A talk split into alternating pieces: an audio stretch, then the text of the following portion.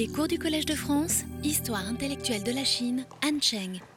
Bien, euh, bonjour et euh, bienvenue à tous. Donc euh, aujourd'hui j'ai une montre qui marche, donc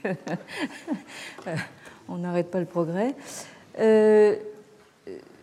donc comme vous vous en souvenez, en, en poursuivant notre enquête sur la façon dont la centralité chinoise à appréhender ces autres, euh, c'est-à-dire ceux qu'elle considère comme euh, étant en dehors de la portée du centre civilisateur, euh, nous avons vu que les choses sont moins simples et les dichotomies moins tranchées qu'il n'y paraît ou qu'on ne l'a dit.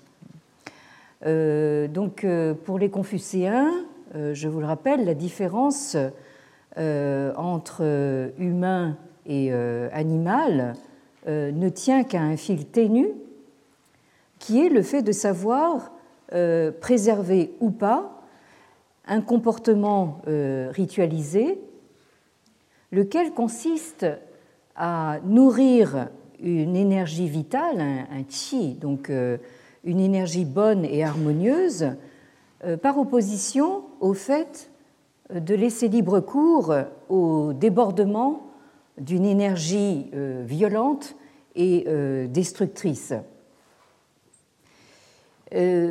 Donc, pour les maoïstes, qui, nous l'avons vu, sont les premiers critiques du ritualisme confucéen, dans son aspect excessivement élaboré, euh, compassé et surtout euh, dispendieux, euh, tout est une question de point de vue dans une perspective que nous, nous qualifierions de relativisme culturel. à savoir que les différences entre nous civilisés et les autres sauvages sont de simples différences, au fond, d'habitude, euh, d'us et de coutumes, et euh, le jugement moral que nous portons sur les mœurs de ces peuples euh, à l'est de Yue, au sud de Chu ou à l'ouest de Qin, qui mangent leurs enfants ou brûlent leurs morts. Donc toutes ces coutumes ne tiennent euh, enfin le, jugement moral que nous portons sur ces euh, coutumes euh, ne tient qu'à notre point de vue, conditionné par des mœurs différentes, tout simplement. Alors, ce qui n'a pas manqué de nous renvoyer à notre Montaigne nationale. Ça fait plaisir de relire Montaigne de temps en temps. Et Montaigne dit à peu près la même chose à propos donc de ces euh, Indiens du Brésil, ces euh, Tupinamba, à qui euh, l'on attribue des mœurs cannibales, en tout cas c'est quelque chose qui a beaucoup frappé les esprits, et ces Indiens que Montaigne aurait rencontrés lors de la visite du roi de France tout jeune, Charles IX, à Rouen, donc en 1562, euh, c'est-à-dire donc 12 euh, ans après la scène que vous voyez euh, ici et qui concerne donc le roi Henri II entrant en triomphe donc dans la ville de, Rouen hein, et Rouen lui fait la fête en exhibant donc ces Indiens tout nus, ces sauvages tout nus que vous voyez donc sur la, sur la représentation ici. Hein. Donc, alors, la concomitance euh, de la découverte euh, du Nouveau Monde et de ces euh, sauvages et d'autre part des guerres de religion en Europe et en France tout particulièrement. Donc cette concomitance a inspiré à Montaigne les réflexions qu'il livre dans le chapitre des cannibales euh, de ces essais hein, que nous, dont nous avons lu euh, certaines euh, parties la dernière fois. Hein. Alors, cette concomitance, nous la voyons dans les illustrations de, l'époque. vous avez ici une scène, si j'ose dire, de barbecue de chair humaine.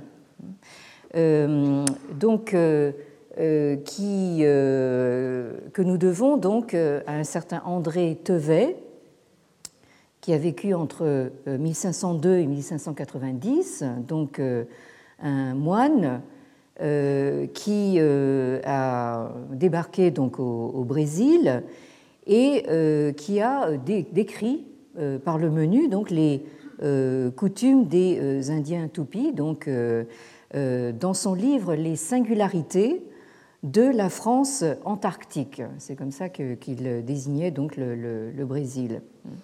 Et euh, vous avez euh, de façon concomitante ce fameux euh, tableau dû à François Dubois, donc un protestant réfugié à Genève, à peu près contemporain aussi, qui a vécu de 1529 à 1784, ce tableau qui représente donc le massacre de la Saint-Barthélemy euh, dans une nuit d'août 1572. Euh, C'est un tableau que vous voyez au musée cantonal des, beaux-arts de, Lausanne. Euh, donc vous voyez que, là, en fait, Montaigne avait quelques raisons de dire que finalement, je préfère des gens qui mangent euh, de la chair humaine euh, morte plutôt que, vivante. Hein. Donc euh, ici, vous avez ce, parallèle qui, est assez frappant. Alors, donc, au moment même où ces Indiens sont exhibés en spectacle pour le divertissement du, roi de France, et où en même temps font rage donc les guerres de, religion en France, euh, se tient en Espagne la fameuse controverse de Valladolid, donc, euh, sur laquelle nous terminions euh, la dernière fois. Alors je ne sais pas si certains d'entre vous ont eu l'occasion de revoir ce, film qui a été fait à partir de cette controverse. Donc je rappelle les circonstances de cette, de cette controverse. Euh, euh, nous sommes donc euh, en Espagne, dans l'Espagne du, XVIe siècle. Christophe Colomb, comme vous le savez, vient de découvrir ce qu'il appelle les Amériques en 1492 et immédiatement après, donc les Espagnols et les Portugais donc commencent à coloniser donc le Nouveau Monde. Euh, donc, euh, vous avez cette affiche sur laquelle je reviendrai tout à l'heure. Donc, euh, ici, vous avez une représentation de, l'arrivée de Christophe Colomb sur Hispaniola, c'est-à-dire donc l'actuel Haïti Saint-Domingue, le 6 décembre 1492. il est reçu par les Indiens Arawak. Euh, vous avez ici une version colorisée donc, de, ce, de, cette même, de cette même scène. Vous voyez donc euh, les, euh, les bateaux de, Christophe Colomb à l'arrière-plan. la première chose qu'on fait, c'est donc de planter une croix hein, sur, la, sur, la, sur la nouvelle terre. Et vous avez donc ces, ces Européens donc, armés de, de pied en cap face à euh, donc des indigènes euh, tout nus qui viennent avec des, avec des cadeaux. Hein. Euh, alors, vous avez certains témoins justement de, ces, de ce, processus de colonisation dans la personne de certains missionnaires, comme le missionnaire dominicain Diego Duran, donc missionnaire dominicain espagnol, euh, à peu près contemporain de, Montaigne, puisqu'il a vécu entre 1537 et 1588.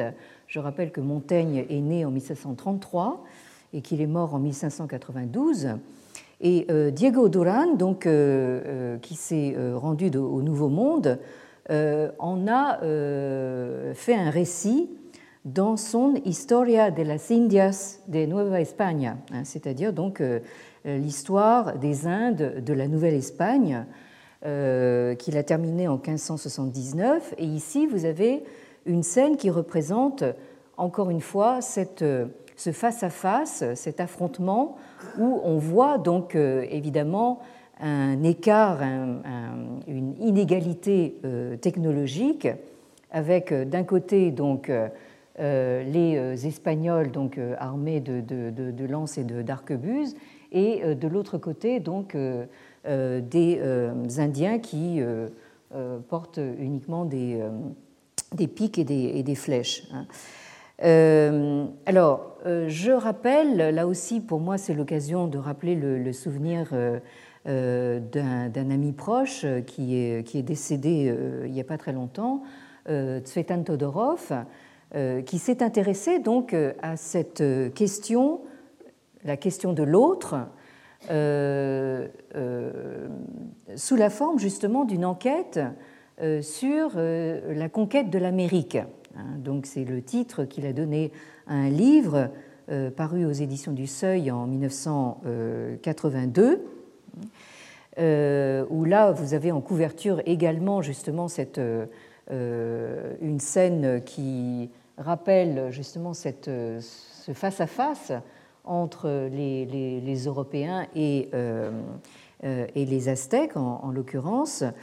et Tsvetan Todorov a également consacré, un autre livre sur la même question, mais du point de vue français, euh, intitulé euh, très euh, fameusement donc Nous et les autres, et le sous-titre est La réflexion française sur la diversité humaine, où évidemment le, la part, une belle part est faite à Montaigne. Alors je signale au passage qu'en couverture de ce livre paru également aux éditions du Seuil en 1989, euh, vous avez un dessin euh, euh, d'un des fils de, de Tsvetan, dont Todorov, Boris, donc tout petit à l'époque, et qui a illustré la couverture du livre de son, de son père. alors, je rappelle que ce processus de colonisation a impliqué donc, de, gros dégâts donc, dans la population indigène, donc, qui a été euh, décimés par les, maladies apportées par les, colons, la variole, la, rougeole, les maladies vénériennes, etc., et qui, euh, euh, par-dessus le marché, s'est fait largement massacrer et déposséder donc de, leur, de leur espace et enrôlés de, force, c'est-à-dire réduits pratiquement en esclavage euh, dans euh, les, euh, ce qu'on appelait les, les encomiendas, donc les, les, les, propriétés donc des, des, des colons. Alors, il faut quand même signaler que l'Église a réagi quand même assez, assez pratique. Des, des, papes s'en sont mêlés et les souverains européens s'en sont même émus. Hein. Euh, même Isabelle la, catholique, la très catholique reine d'Espagne, euh, s'est émue donc ces, euh, de ces pratiques et à son tour, donc l'empereur Charles Quint a essayé de promulguer des lois justement pour contrôler le, et essayer de protéger contrôler le, comportement des colons et protéger les Indiens, mais ce sont des lois qui sont restées largement lettres mortes. Et euh, c'est donc dans ce contexte euh, que euh, Charles Quint et certains papes, donc le, pape Paul III et suivi de Jules III, ont décidé d'organiser donc une controverse à Valladolid qui a duré presque une année, donc entre l'été 1550 et le, printemps 1551. Euh, en présence d'une quinzaine de, théologiens. Et donc la grande question était de savoir, au fond, euh, qui sont ces euh, Indiens. Alors maintenant, nous avons pris l'habitude de les appeler les Amérindiens hein, pour ne pas les confondre avec les Indiens de, l'Inde, dont il sera beaucoup question cette année dans notre recherche.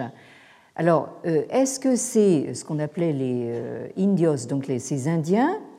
Il faut les considérer comme des êtres inférieurs ou bien est-ce que euh, force est de, constater que ce sont des hommes comme nous, c'est-à-dire comme nous les Européens? Alors, euh, à cette controverse, le pape envoie un légat, hein, donc le cardinal euh, Roncheri, qui est joué donc dans ce film, qui a été en fait adapté d'un roman de Jean-Claude Carrière, euh, paru en 1992. Donc le, cardinal est euh, joué par euh, Jean Carmet. Et vous avez donc face à face un certain Las Casas, donc un dominicain, un ancien évêque au, Mexique, et c'est lui donc qui se fait le défenseur, l'avocat des, des, Indiens. Euh, Las Casas a euh, notamment euh, rédigé donc ce qu'il a, intitulé la très brève relation de la destruction des Indes.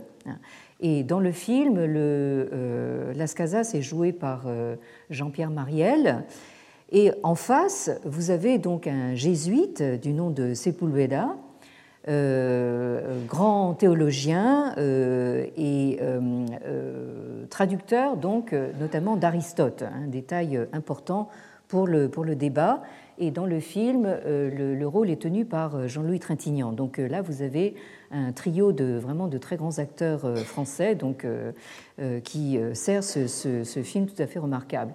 Alors, bien sûr, l'enjeu de cette controverse est, est bien connu puisque euh, la, colonisation euh, du Nouveau Monde euh, rapporte énormément. Hein. on y découvre des mines d'or, des mines d'argent. et en Europe même, hein, il y a bien sûr des, enjeux géopolitiques, puisque Charles Quint est, aux prises avec les, morts, ce qu'on appelle les morts en Espagne, avec euh, donc euh, Soliman le Magnifique donc à l'est et au nord avec les, les, puissances que sont les royaumes de France et d'Angleterre. Par conséquent, donc pour lui, l'expansion vers l'Amérique à l'ouest et vers l'Afrique au sud est quelque chose de tout à fait crucial. Alors, concernant justement la, façon de considérer ces Indiens, euh, vous avez donc euh, euh, plusieurs. Le, débat se situe à plusieurs niveaux. Alors, vous avez bien sûr, dans le contexte de l'Espagne de l'époque, d'abord le niveau théologique, hein, c'est-à-dire est-ce que donc ces indios sont à considérer ou non comme des fils de Dieu? Alors, alors s'ils sont fils de Dieu, ça veut dire qu'ils sont nos prochains. Hein, nos semblables, nos prochains, et que nous, devons les, traiter comme euh, euh, tout autre euh, frère. Hein. ou alors, si nous décidons hein, que ce ne sont pas des fils de Dieu, à ce moment-là, nous pouvons faire absolument ce que nous, ce que nous voulons. Sur le plan, disons, plus philosophique, et c'est là qu'Aristote donc entre en ligne de compte, et c'est là un des grands arguments de, de Sepulveda justement, est-ce qu'il faut considérer que ce sont éventuellement des êtres à peu près humains comme nous, mais d'une humanité inférieure, hein, c'est-à-dire ce que Aristote a appelé des esclaves de nature. Alors évidemment, ça c'est un argument que, Las Casas enfin, euh, euh, récuse absolument. Ou alors, si nous adoptons un point de vue plus anthropologique, est-ce qu'il faut considérer euh, que ce sont des, animaux, des, bêtes, hein, des, sortes de, singes hein. Ou alors, est-ce que ce sont euh, des, euh, certes des sauvages, mais des bons sauvages, parce qu'en fait ça c'était l'opinion entretenue par euh, Christophe Colomb tout au début donc de, son exploration du, du Nouveau Monde Ou alors, est-ce qu'il faut vraiment considérer que ce sont des barbares absolus hein, Parce qu'il y a quelque chose qui a vraiment beaucoup marqué les esprits, c'est leur rituel de sacrifice humain, hein, dont vous voyez ici une illustration euh, dû à un autre missionnaire euh, franciscain, celui-là, euh, nommé Bernardino de Sahagún, dont Tsvetan Todorov parle également dans son, dans son livre. Et là, vous avez donc une, une, image de ce sacrifice humain. Vous avez un, pauvre individu donc, qui est tenu par les bras et les jambes, et en fait, on lui, on lui ouvre donc la poitrine pour en, extraire le, cœur, parce qu'en fait, euh, ce qui est euh, véritablement euh, de valeur, c'est le, c'est le cœur encore, encore battant. Hein. Donc, donc là, et tout ça sans anesthésie, évidemment. Donc, donc ça, ça, a vraiment beaucoup frappé les esprits, parce que c'est une scène qu'on retrouve dans beaucoup de dans beaucoup d'ouvrages de cette époque. Hein.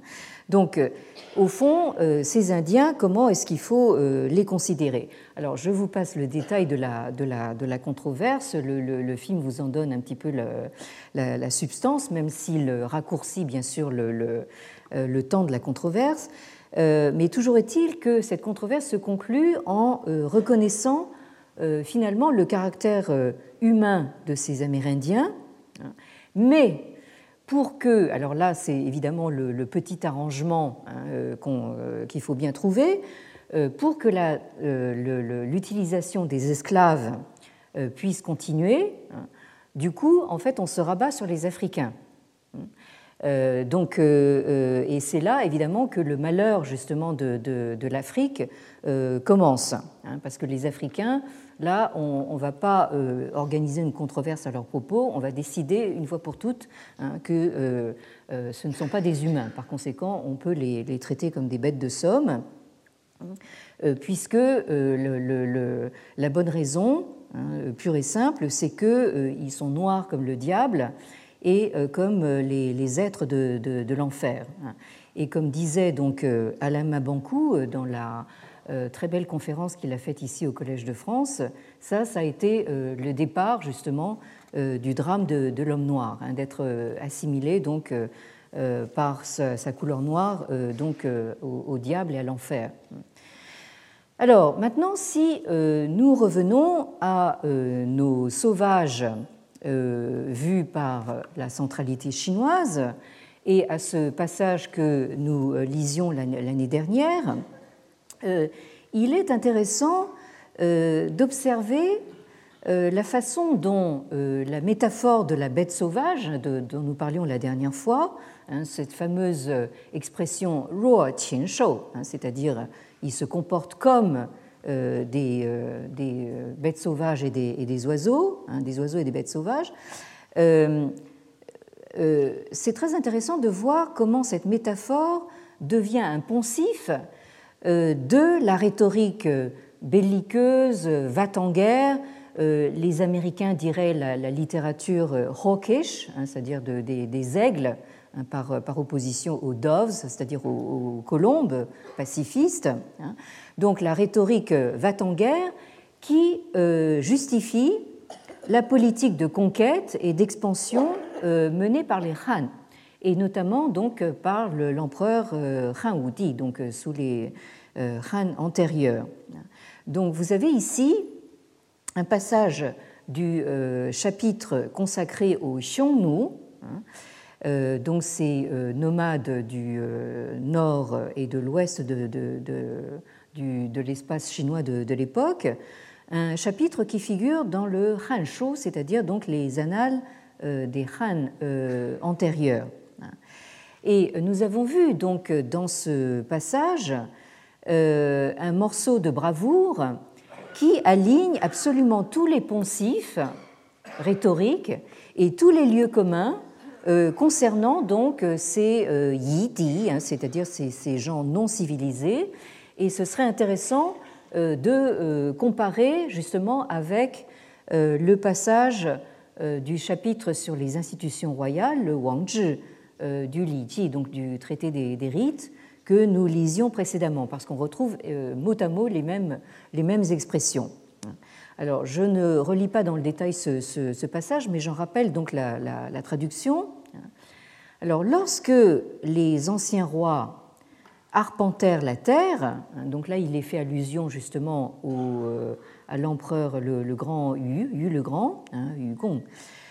Euh, les, euh, les, anciens rois arpentaient la terre, ils placèrent au centre, hein, donc vous avez ici ce fameux mot Zhong, ici le, centre, le domaine royal, délimitèrent neuf provinces, donc ici ce sont les euh, donc délimités par euh, Yu le Grand. Hein. Ils aménagèrent cinq zones d'allégeance, les Wufu, dont j'ai beaucoup euh, parlé, hein, ces zones un petit peu concentriques, fixèrent le tribut de chaque terre. Hein. Donc c'est là qu'on voit justement quel est au fond l'objectif de cet aménagement du territoire. C'est au fond de taxer les populations. Bon, un problème que nous connaissons bien aussi ici en, France. Hein. On y pense évidemment euh, chaque fois avec douleur en, admirant sa, déclaration de revenus. Hein. euh, mais euh, là, vous voyez en fait ce, que, font les, Chinois donc, dans leur espace.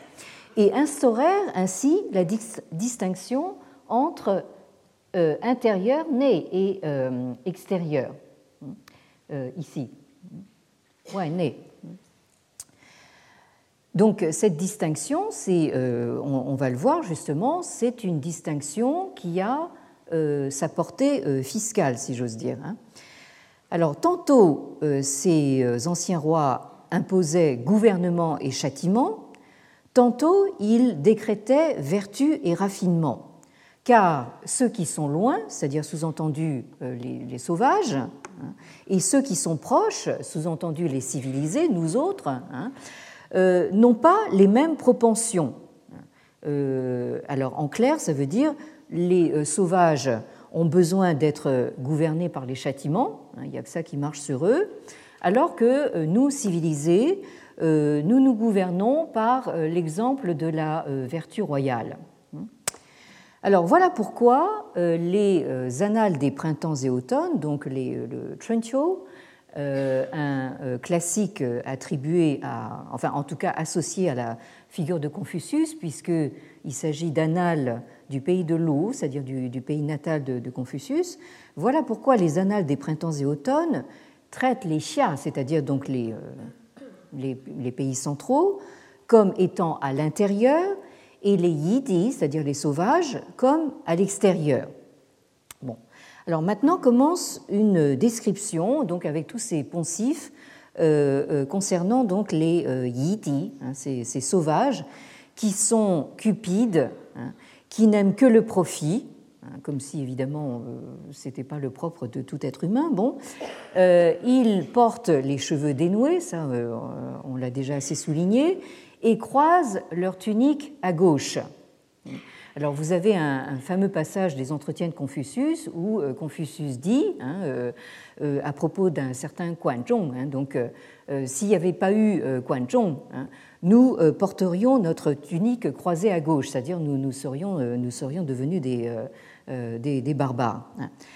Et après, vous avez cette expression importante pour nous,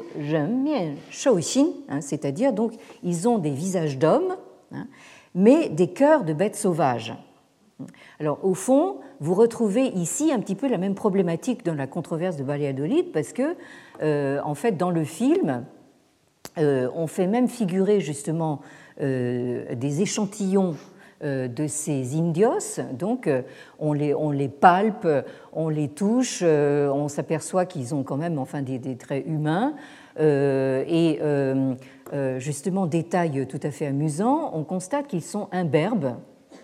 Alors, euh, contrairement aux Européens qui, eux, sont poilus, alors je ne comprends pas bien, en fait, est-ce que le fait d'être poilu euh, veut dire qu'on est plus civilisé que des gens qui, qui n'ont pas de poils? Enfin bon, ça, c'est un petit détail. Donc, ces, ces ont des visages d'hommes et des cœurs de bêtes sauvages. Alors, il est très intéressant de noter que cette expression qui devaient faire fortune dans la littérature euh, Vatanguer, la littérature Hokish, donc, ne figurent nulle part dans le, euh, le récit parallèle du. Hein, le Shiji qui, qui sont les, les, annales historiques de Sima Tian, hein, et sur, les, sur lesquels se calquent donc le, les annales des, des, des. Hein.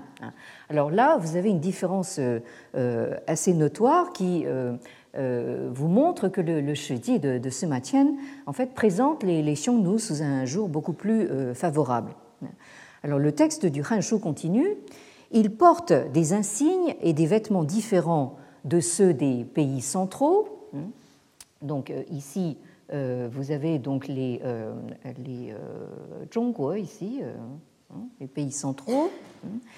Ils ont des us et coutumes différents ils ne boivent ni ne mangent les mêmes choses et euh, leur, euh, là aussi, détail important pour nous, euh, yin hypotron, hein, c'est-à-dire donc le, leur langue, hein, leur parler ne communique pas, ne peuvent pas communiquer avec donc celle des pays centraux. D'où la nécessité justement de recourir à des médiateurs, des interprètes. Ils s'en vont au loin, habiter euh, les contrées sauvages aux confins du nord, froides et humides. Ils suivent leur bétail à travers les espaces herbus et chassent pour vivre. Donc ça, c'est vraiment le mode de vie euh, nomade. Ils sont séparés, euh, sous-entendu, des pays centraux par montagnes et vallées et par l'écran de sable du désert. C'est ainsi que le ciel et la terre délimite l'extérieur et l'intérieur. Autrement dit, on nous présente euh, cette différence toujours entre euh, y et ne, entre extérieur et intérieur, comme une euh, différence naturelle hein, qui est sanctionnée par le ciel et la terre. Et voilà pourquoi les anciens rois traitaient ces gens-là, ces yidis, comme des oiseaux et des bêtes sauvages. Hein. Vous avez cette phrase donc euh, euh, euh,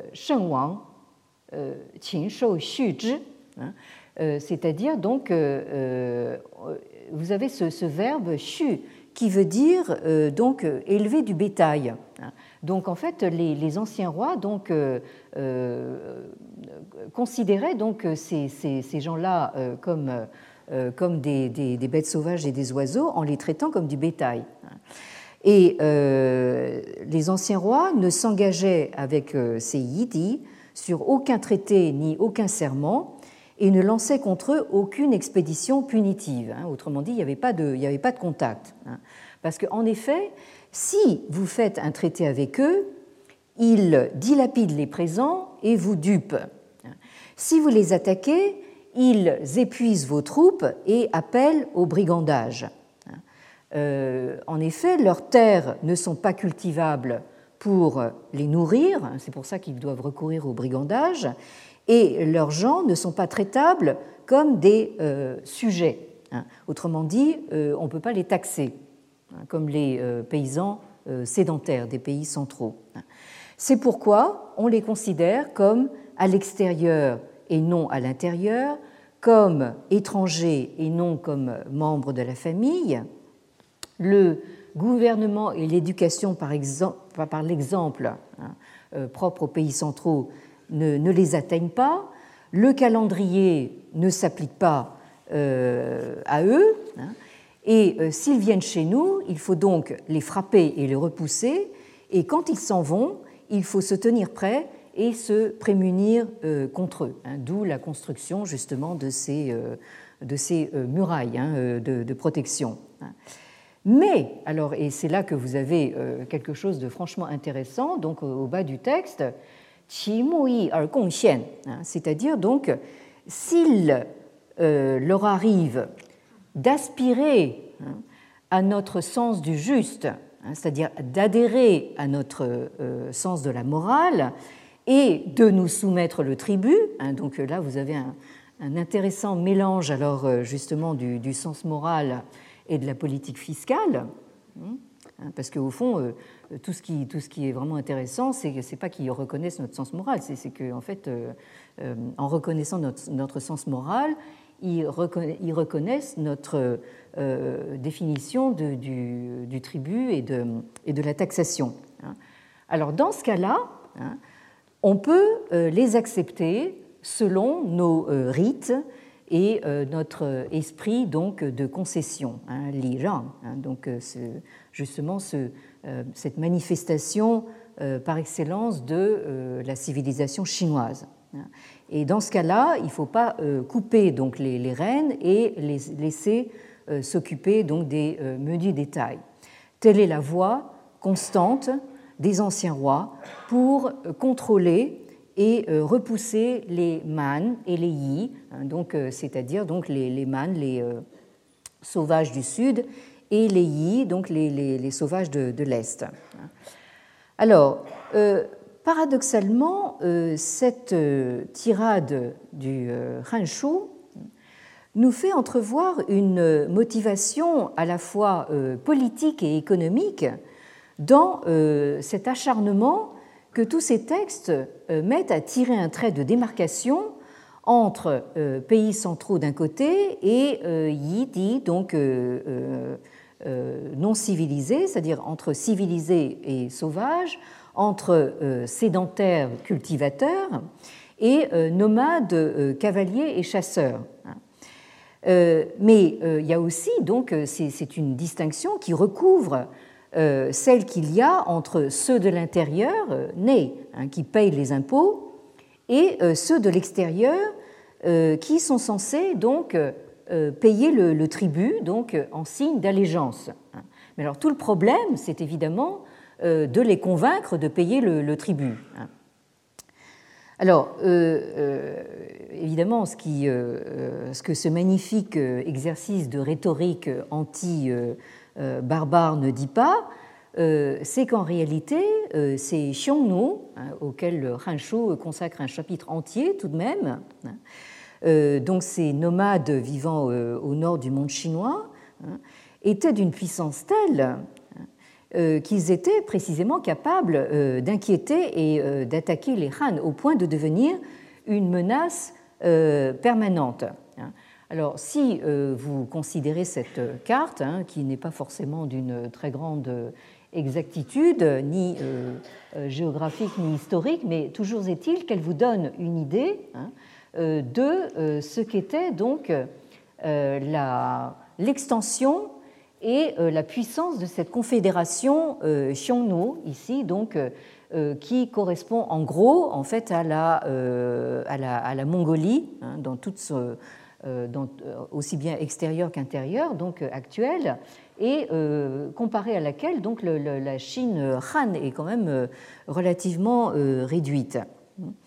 et donc nous avions vu que les Han se sont fendus donc d'une euh, euh, de, missions euh, diplomatiques, hein, eux qui sont tellement centripètes et centralisés, donc ont envoyé un général appelé Zhang Tian donc vers, vers l'ouest. Hein, au premier siècle avant l'ère chrétienne, donc euh, pour essayer, donc, donc Zhang Qian était un émissaire de, l'empereur Wu, euh, dont, je viens de parler, euh, dont le règne de 141 jusqu'à sa mort en 87 avant l'ère chrétienne a été l'un des plus longs et des plus marquants des Han antérieurs. Donc l'empereur Wu, malgré justement sa politique de conquête et d'expansion, malgré la, puissance Han à l'un de ses apogées, donc euh, a dû envoyer donc Zhang Tian par deux fois vers, vers l'ouest pour essayer de chercher des alliés euh, contre les Xiongnu. Euh, et Zhang Tian a dû pousser très très loin vers, vers l'ouest, comme vous pouvez le voir justement sur cette carte qui reproduit donc ces deux expéditions, donc la, première ici et la deuxième. Hein. Et chaque fois, donc, ces expéditions ont duré euh, plusieurs années. Il a été retenu prisonnier, etc., etc. Donc, euh, vous voyez euh, ici une illustration, un peu une image d'épinal que vous voyez figurer sur les peintures murales de, de Huang, donc dans le, dans le Gansu actuel, où vous voyez, bon, évidemment, l'image est assez, est assez effacée, mais vous voyez le, le Zhang prenant congé donc, de, l'empereur Han Wudi. Hein. et vous voyez ici sur cette carte hein, quelle est la, mesure justement de ces, de ces missions diplomatiques? Vous voyez donc c'est Xiongnu donc, qui exerce une, une pression permanente donc, sur l'espace chinois. Ici, vous avez l'espace chinois euh, pris euh, après la chute des, des, Han. Vous voyez cette partition déjà en trois parties. Hein. Euh, et les Xiongnu qui continuent à, faire pression. Et donc, là, en fait, cette espèce de, comment dire, de, recherche d'alliés stratégiques hein, pour l'espace chinois vers l'ouest. Et ça, c'est un, point important pour nous, puisque euh, c'est cette recherche d'alliés euh, très loin vers l'ouest euh, qui va justement mettre le, monde chinois au contact avec le, monde indien au-delà donc de la barrière de, l'Himalaya, hein, puisque donc ici vous avez ces, ces, missions qui, qui, vont chercher les, alliés par là, et donc, donc là on va bientôt avoir justement des récits concernant, concernant l'Inde. Alors, euh, ici, je voudrais juste, euh, pour euh, équilibrer un petit peu le, récit, faire référence à un article très intéressant de mon éminent collègue sinologue allemand de Munich, Hans van Hess, que j'ai eu le, plaisir d'inviter ici au Collège de France pour une conférence il y a quelques années. donc cet article est intitulé donc, The Ethos of the Envoy and his treatment by the enemy uh, in uh, Han history. Donc, euh, euh, c'est euh, donc l'éthos de l'émissaire et son traitement par l'ennemi dans l'histoire des, des, Han. Hein, c'est un article qui est paru dans la, le périodique Crossroads, qui veut dire Carrefour, numéro 5, euh, daté de l'année 2012. Et donc euh, Hans van Hess s'est fondé sur sa profonde connaissance du Shiji, c'est-à-dire des annales historiques de Sima Qian, et du Hanshu, donc des annales des, des Han antérieurs, pour étudier la réalité des relations entretenues par les souverains de la dynastie des Han antérieurs avec euh, leurs voisins des marges et notamment euh, les euh, Xiongnu. Et ça donne quelque chose d'assez divertissant hein, parce qu'on s'aperçoit que on est assez loin de la rhétorique hargneuse et belliqueuse du morceau de, bravoure que nous, venons de lire dans le Hanshu.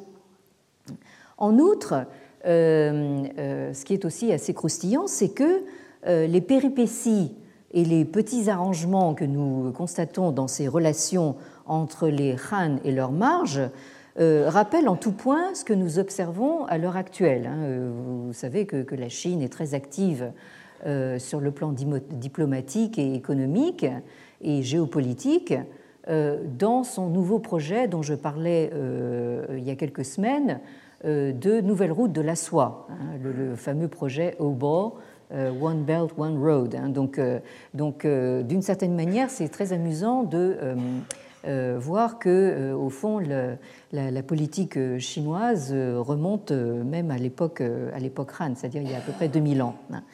Alors, on, voit en effet qu'en réalité, la, diplomatie Han est faite en grande partie de petits calculs stratégiques qui fluctuent et qui sont constamment repensés et réadaptés en fonction du rapport de force. Alors je rappelle que le, but principal est d'obtenir donc la soumission euh, de la part de ces euh, royaumes de la périphérie. Hein. Euh, alors la soumission, c'est de les persuader de venir à la cour des Han, hein, faire des visites régulière. Hein. Alors on appelle ça le Chao, c'est-à-dire entrer à la cour, hein. Ce qui est une manière d'inclure ces gens des marges hein, dans le cercle intérieur des princes feudataires qui étaient, eux, tenus de venir à la cour une fois par an. Hein. Donc, symboliquement, faire venir ces yidis, hein, ces sauvages, à la cour des, des c'était au fond leur dire comme ça, on, pourra vous traiter à l'égal donc des princes feudataires, comme si ça leur faisait une belle jambe. Bon. Euh, mais euh, en revanche, si le rapport de force n'est pas euh, extrêmement favorable, il s'agit d'obtenir au moins de ces royaumes périphériques un signe symbolique d'allégeance. Donc, hein, on imagine ces envoyés Han dire Bon, bah écoutez, oui, enfin, si vous ne voulez pas vous déplacer jusqu'à la cour des, des, Han, ben, au moins euh, accepter, euh, par exemple, ce, euh, ce sceau. Hein. si vous l'acceptez, ça veut dire que vous faites allégeance symboliquement donc au Han. Alors ici, vous avez un, sceau de, bronze, donc avec qui porte une, inscription. Hein, qui date donc des, des, Han postérieurs, autrement dit, en fait, qui est contemporain de la rédaction de, de ces annales des Han antérieurs. Euh, qui a été retrouvé donc dans la province actuelle du Qinghai, donc euh, euh, assez à, l'ouest hein, de, la Chine actuelle, hein, et qui est conservé donc au musée national de, Pékin. Et alors ce sceau hein, porte l'inscription donc Han Xiongnu Gui Qin Han Zhang, qui veut dire donc c'est un, un sceau qui est euh, destiné au chef euh, Xiongnu, euh, qui donc alors, hein, donc vous avez la transcription en chinois, en chinois moderne ici. Kuei, ça veut dire littéralement faire retour vers le, le, sens du juste. Hein. Et ça vous rappelle tout à fait donc le, le de tout à l'heure, c'est-à-dire donc si ces sauvages acceptent hein, euh, euh, d'aspirer à notre sens du juste, c'est-à-dire d'adhérer à notre, à notre euh, sens moral, nous pouvons donc les considérer comme des êtres civilisés. Hein. Donc ici, cette inscription rappelle justement cette expression. Donc c'est le, au chef Xiongnu qui accepte de revenir vers le sens du juste et Han, c'est-à-dire de considérer euh, les Han comme euh, euh, famille, hein, comme dans une relation de, parenté. Et ça, ça fait allusion justement à cette politique menée par les, Han, hein, dont nous avons eu l'occasion de parler, donc du euh. Hein. Ici, vous avez un embout de, tuiles qui rappelle celui-ci que je vous ai montré déjà plusieurs fois, donc euh, cet embout de tuile qui porte lui aussi une inscription, euh, euh, c'est-à-dire donc Chan Yu c'est-à-dire Chan Yu c'est le titre du chef Xiongnu, hein, He c'est-à-dire donc qui recherche l'harmonie en créant des liens de parenté, sous-entendu donc avec les Han.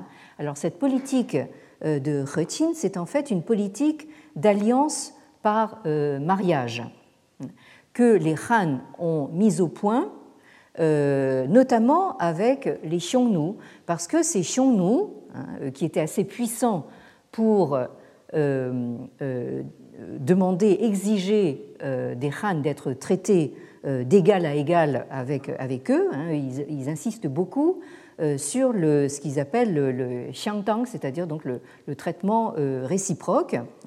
Donc le moyen qu'on a, qu'on a inventé justement pour les Amadoués, hein, c'est de leur envoyer des princesses hein, chinoises de, la cour. Hein.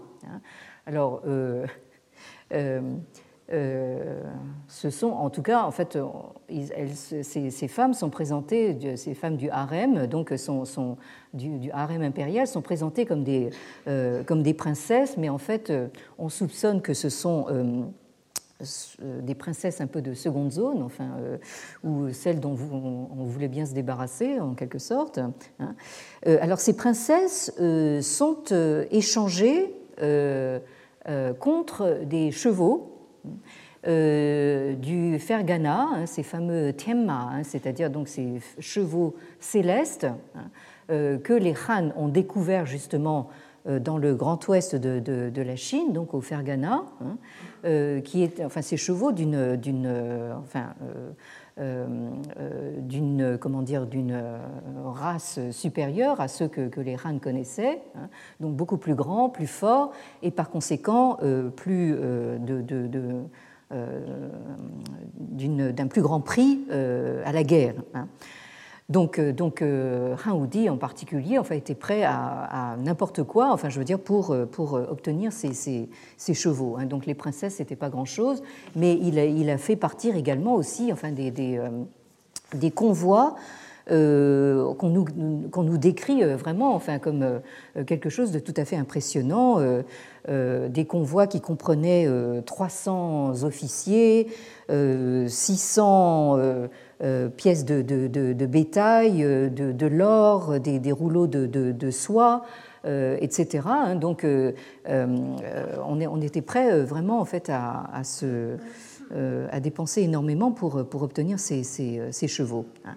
Et alors, un exemple de cette exigence de la part des Xiongnu d'être traités sur un pied d'égalité avec les Han hein, se trouve donc dans ce texte que cite euh, Hans van Hesse hein, euh, et que vous avez ici dans la version du euh, Shiji qui consacre lui aussi donc les annales historiques de ce Matien qui consacre également un chapitre entier au Xiongnu. Hein. alors, Han Shi, Wang Wu Deng, Kui Xiongnu. Hein.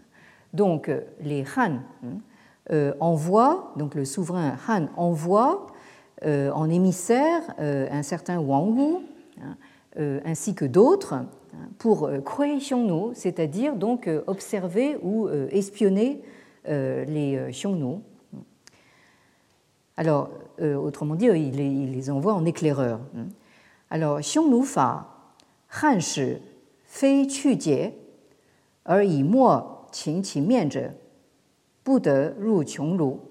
Donc, selon la, loi des euh, Xiongnu, c'est-à-dire la règle euh, établie par les Xiongnu, tout émissaire euh, des Han hein, qui, refuse d'enlever ses insignes, hein, par exemple ses insignes de, de général ou de et de se comment dire de se tatouer le visage euh, d'encre noire, hein, euh, n'obtenait pas l'autorisation hein, d'entrer dans la yourte donc, euh, du, chef Xiongnu. Alors, Wang Wu, Bei Di Ren, Xi Hu Su, Qu Qi Jie, Qing Mian, De Ru Qionglu. Donc, ce Wang Wu, cet émissaire des Han, était donc Peidiren, c'est-à-dire un, homme des, euh, littéralement des terres du Nord, hein, autrement dit euh, hein, pas, loin de ces, euh, justement de ces zones nomades. Et de fait, il était familier des Rousseaux, hein, c'est-à-dire donc des coutumes roux, c'est-à-dire des coutumes barbares. Alors donc, il, pas de problème, il enlève ses, ses, insignes, se tatoue le, le visage d'encre noire et donc obtient dûment l'autorisation d'entrer dans la, dans la yourte du, du chef Xiongnu.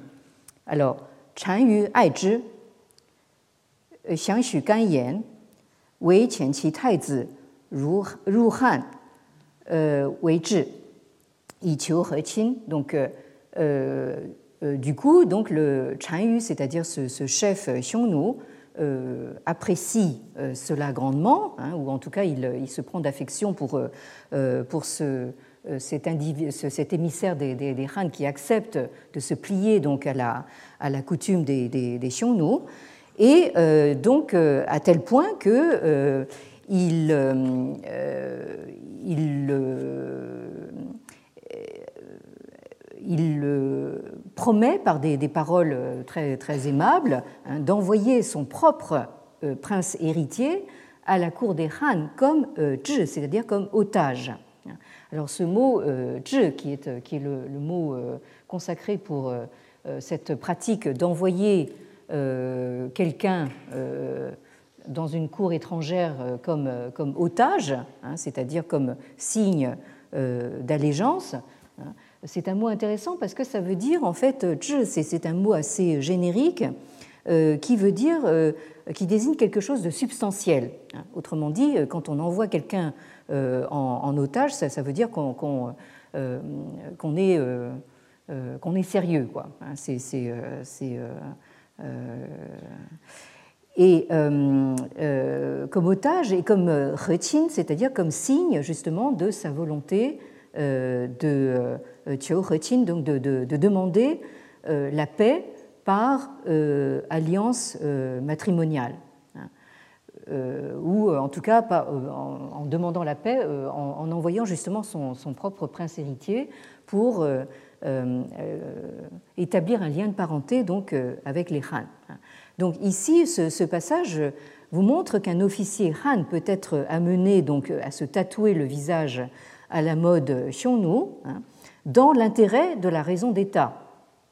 Et ce, euh, ce mot euh, qing, hein, qui est utilisé donc pour, euh, pour justement ce, tatouage à, l'encre, hein, c'est aussi un mot intéressant parce que ça désignait justement la marque infamante à l'encre qui était euh, l'un des cinq euh, châtiments euh, pénaux de l'Antiquité, hein. donc le plus léger, parce que les, quatre autres enfin, consistaient à couper quelque chose, hein. c'est-à-dire ça pouvait être couper le nez, couper les pieds, la castration et finalement la décapitation. Donc, donc la marque à l'encre hein, était le, châtiment, c'était un châtiment infamant, mais au moins on restait entier. Quoi.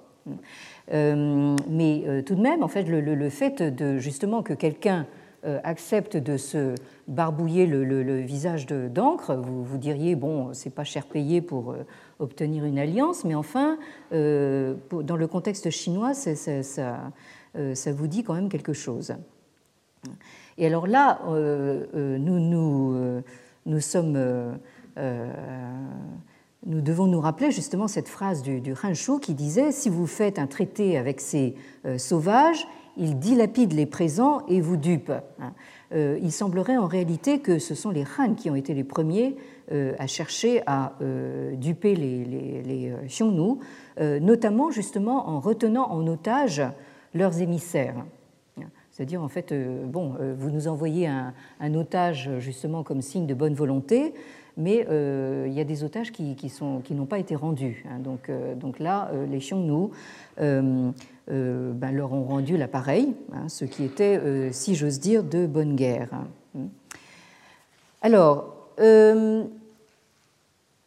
maintenant, oui, alors je, je, crois que oui, nous en sommes revenus donc au, au, point où nous en étions l'année dernière.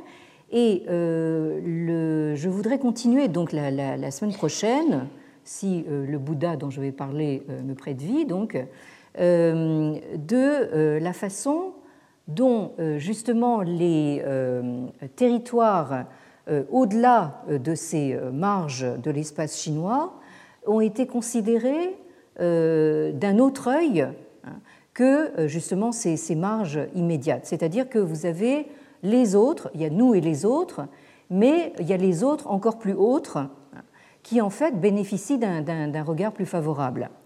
Et euh, c'est euh, ça qui va nous mettre justement sur la piste de euh, la façon dont les Chinois ont considéré donc ce qu'ils ont découvert dans ce que nous appelons maintenant le monde indien, hein, au point de considérer, hein, et ça, ça vaut son pesant d'or, littéralement, donc au point de considérer que le monde indien était euh, préférable au monde chinois. Ils en sont arrivés à cet extrême-là. Hein. Bien, donc euh, ça, ça va faire l'objet de la suite de notre investigation. Donc merci d'être venu par cette météo, météo peu favorable. Retrouvez tous les contenus du Collège de France sur www.colège-2-france.fr.